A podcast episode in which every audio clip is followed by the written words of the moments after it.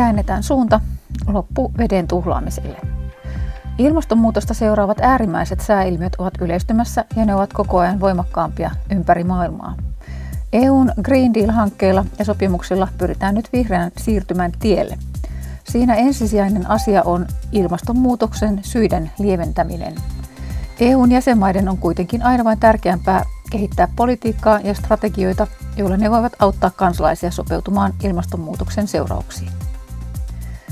Tervetuloa siis jälleen Euronet Plus Green Deal podcastin pariin.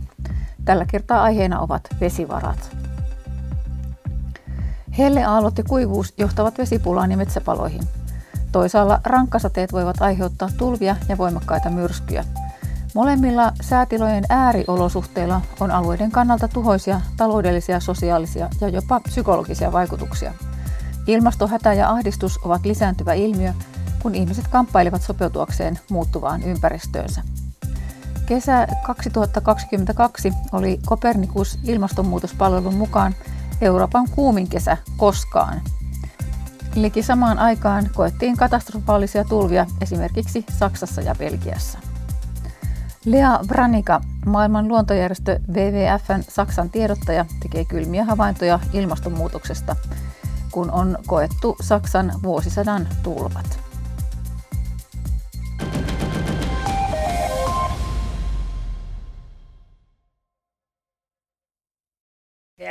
Hochwasser erleben, wir werden Dürren erleben, wir werden Waldbrände erleben.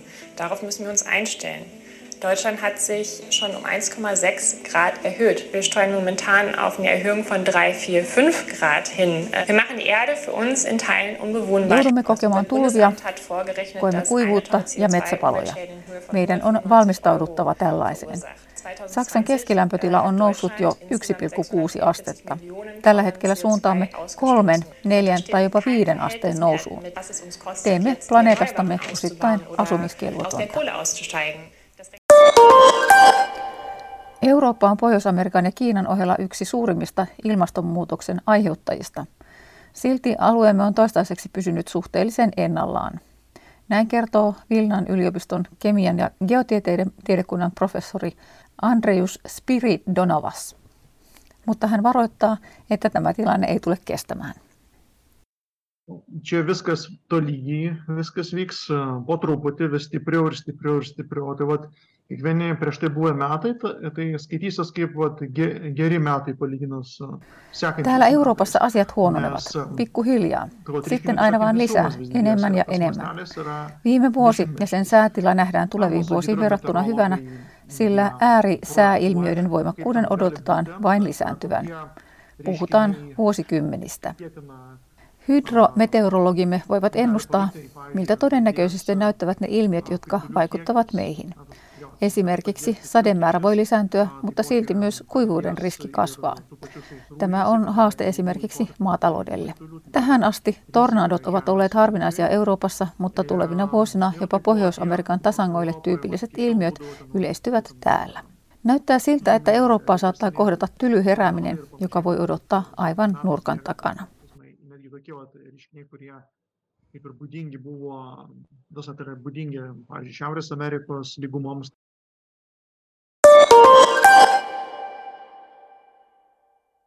Saatatte muistaa Damien Mangonin aiemmista podcast-jaksoista. Tätä 23-vuotiaista opiskelijaa haastateltiin.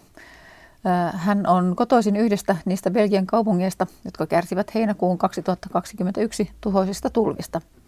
Mangonilla on edelleen tuskallisia muistoja siitä, miten hän joutui yksin talossaan veden ympäröimäksi. Ça m'a marqué un point. En fait, c'est très, bah, très simple. Après, j'ai dû aller chez, chez des psychologues et, et, chez des psychologues même spécialisés dans le post-traumatique pour qu'en fait arriver à passer au-dessus car directement après les inondations bah, Se jätti niin suuren jäljen.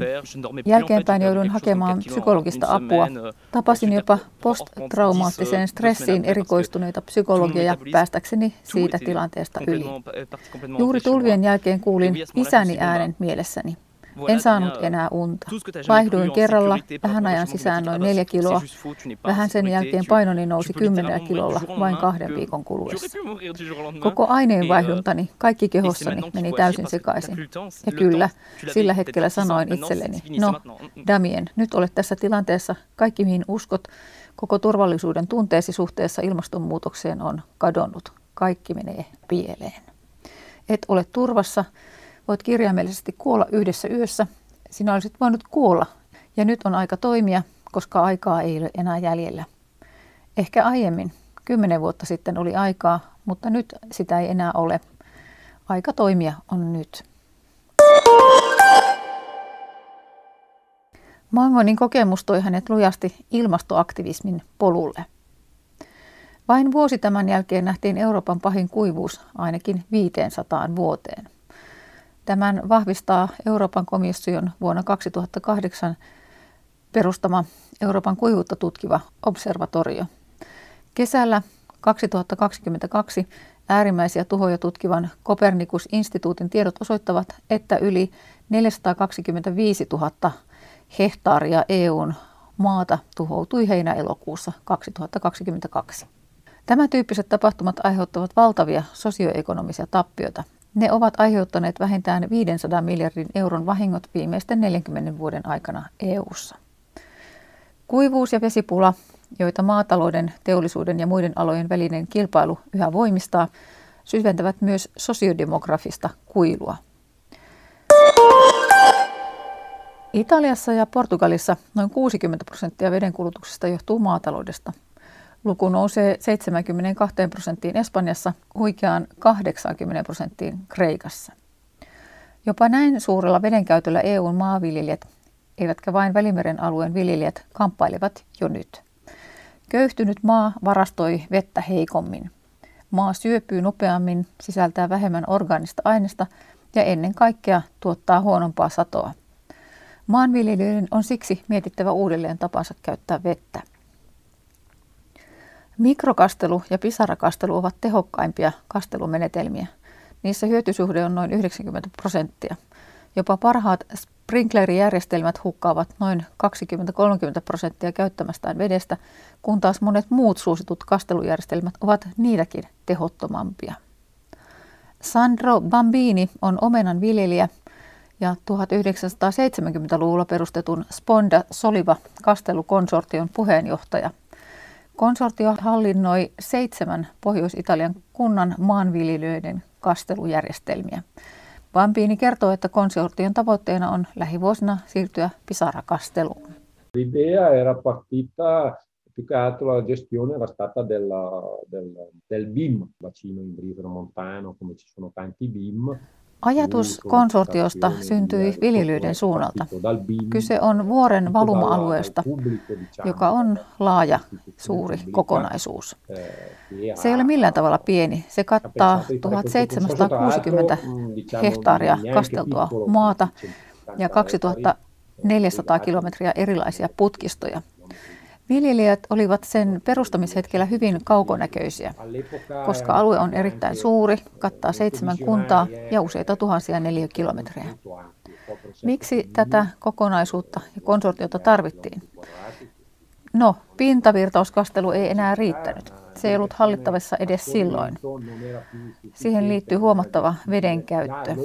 Jo tuolloin nähtiin, että sprinklerikastelu säästää rahaa, hukkaa vähemmän vettä ja on tarkempi. Seuraava askel, jonka konsortio käynnisti kolme vuotta sitten astuessani virkaan, on siirtyminen pisarakasteluihin. Tämä on mahdollista seuraavien kolmen vuoden aikana vuoristoyhteisölle myönnetyn aluerahoituksen ansiosta. Bambini lisää, että ennakointi on kaikki kaikessa, jos maatalousteollisuus aikoo selviytyä ilmastonmuutoksesta.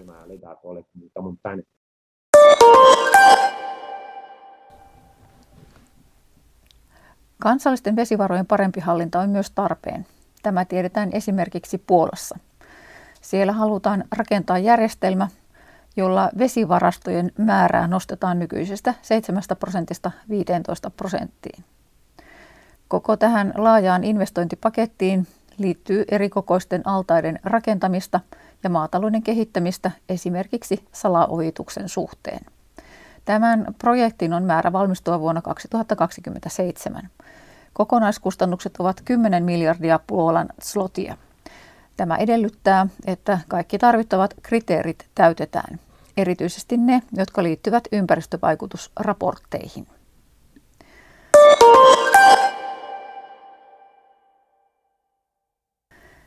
Vesivarat edellyttävät parempaa koordinointia myös koko EUn tasolla.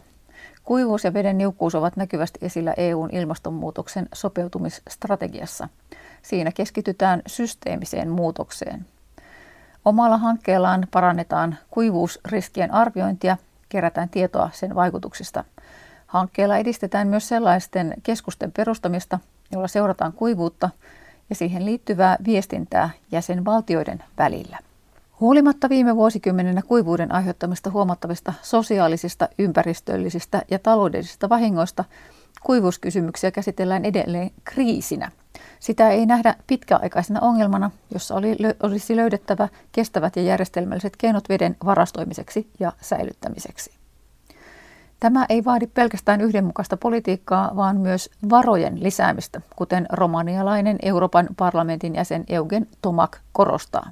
Sunt două aspecte importante pe care vreau să le. Una este cadrul juridic care există și pe care Uniunea Europeană îl îmbunătățește de fiecare dată prin strategii noi, după studii pe care le realizează experții. Pe de altă parte, evident că aceste politici nu Haluan korostaa kahta tärkeää asiaa. Ensimmäinen on jo olemassa oleva oikeudellinen kehys, jota Euroopan unioni edelleen kehittää uusien strategioiden ja tutkimustiedon perusteella. Toisaalta on selvää, että tätä politiikkaa ei voida toteuttaa ilman resursseja. EU myöntää varoja varmistaakseen, että veden laatu säilyy, mutta politiikkaa toteuttavat jäsenvaltiot. Valitettavasti meillä ei ole ollut hallinnollista kapasiteettia hyödyntää kaikkia käytettävissämme olevia vesiensuojelupolitiikan keinoja parhaalla mahdollisella tavalla. Useat jäsenvaltiot ovat äskettäin kääntyneet neuvoston puoleen ja pyytäneet tehokkaampaa tapaa reagoida kuivuuteen. Ne vaativat EU-tasolla uudistettua lähestymistapaa kuivuuden hallintaan, joka kattaa koko syklin suunnittelusta ja ehkäisystä täytäntöönpanoon cetățenii să folosească resursa apei pentru o viață mult mai calitativă. Suomessa vesivarat ovat asukaslukuun ja veden käyttöön nähden runsaat. Kysyimme suomalaiselta taloustoimittaja Pekka Hakaselta, miltä vesi näyttää talouden näkökulmasta. Nyt on ollut muutamana keväänä erittäin kuivia aikoja, joka on vaikeuttanut kevätkylvöjä ja etenkin alkukesän no, kuivuus on pienentänyt satoa merkittävästi. Et riskejä on olemassa. Suomessa on eurooppalaiseksi valtiossa poikkeuksellisen hyvät vesivarat, mistä hyötyä esimerkiksi maataloudelle ja myöskin metsätaloudelle ja ylipäänsä matkailulle. Kuivuus on jo vaikuttanut ilmeisesti metsän kasvuun, mutta Suomen tilannehan on eurooppalaistain poikkeuksellisen hyvä, sillä Etelä-Eurooppa kärsii jo nyt paho- aika ajoin todella pahoista kuivuusongelmista. Suomen pitää huolehtia omista vesivaroista, suojella, että pohjavesiä pilata ja houkutella maahan sellaisia toimialoille, mille puhdas vesi on tärkeä voimavara. Tiedän, että Suomessa on teknologiateollisuutta, joka kyllä toimii puhtaan veden parissa, mikä on peräsi metsäteollisuudesta, tuo, kun metsäteollisuus on ollut iso vesien käyttäjä. Ja sitä vesiosaamista on sitä kautta Suomessa aika paljon.